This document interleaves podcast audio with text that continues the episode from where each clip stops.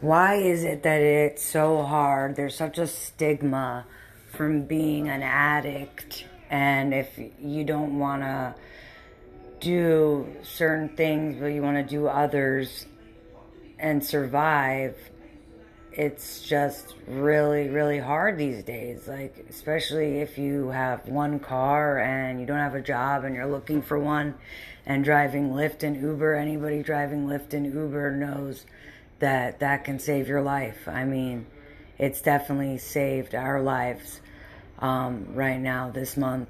Um, we don't have jobs or anything, and we literally have been driving Lyft and Uber every day to try to survive.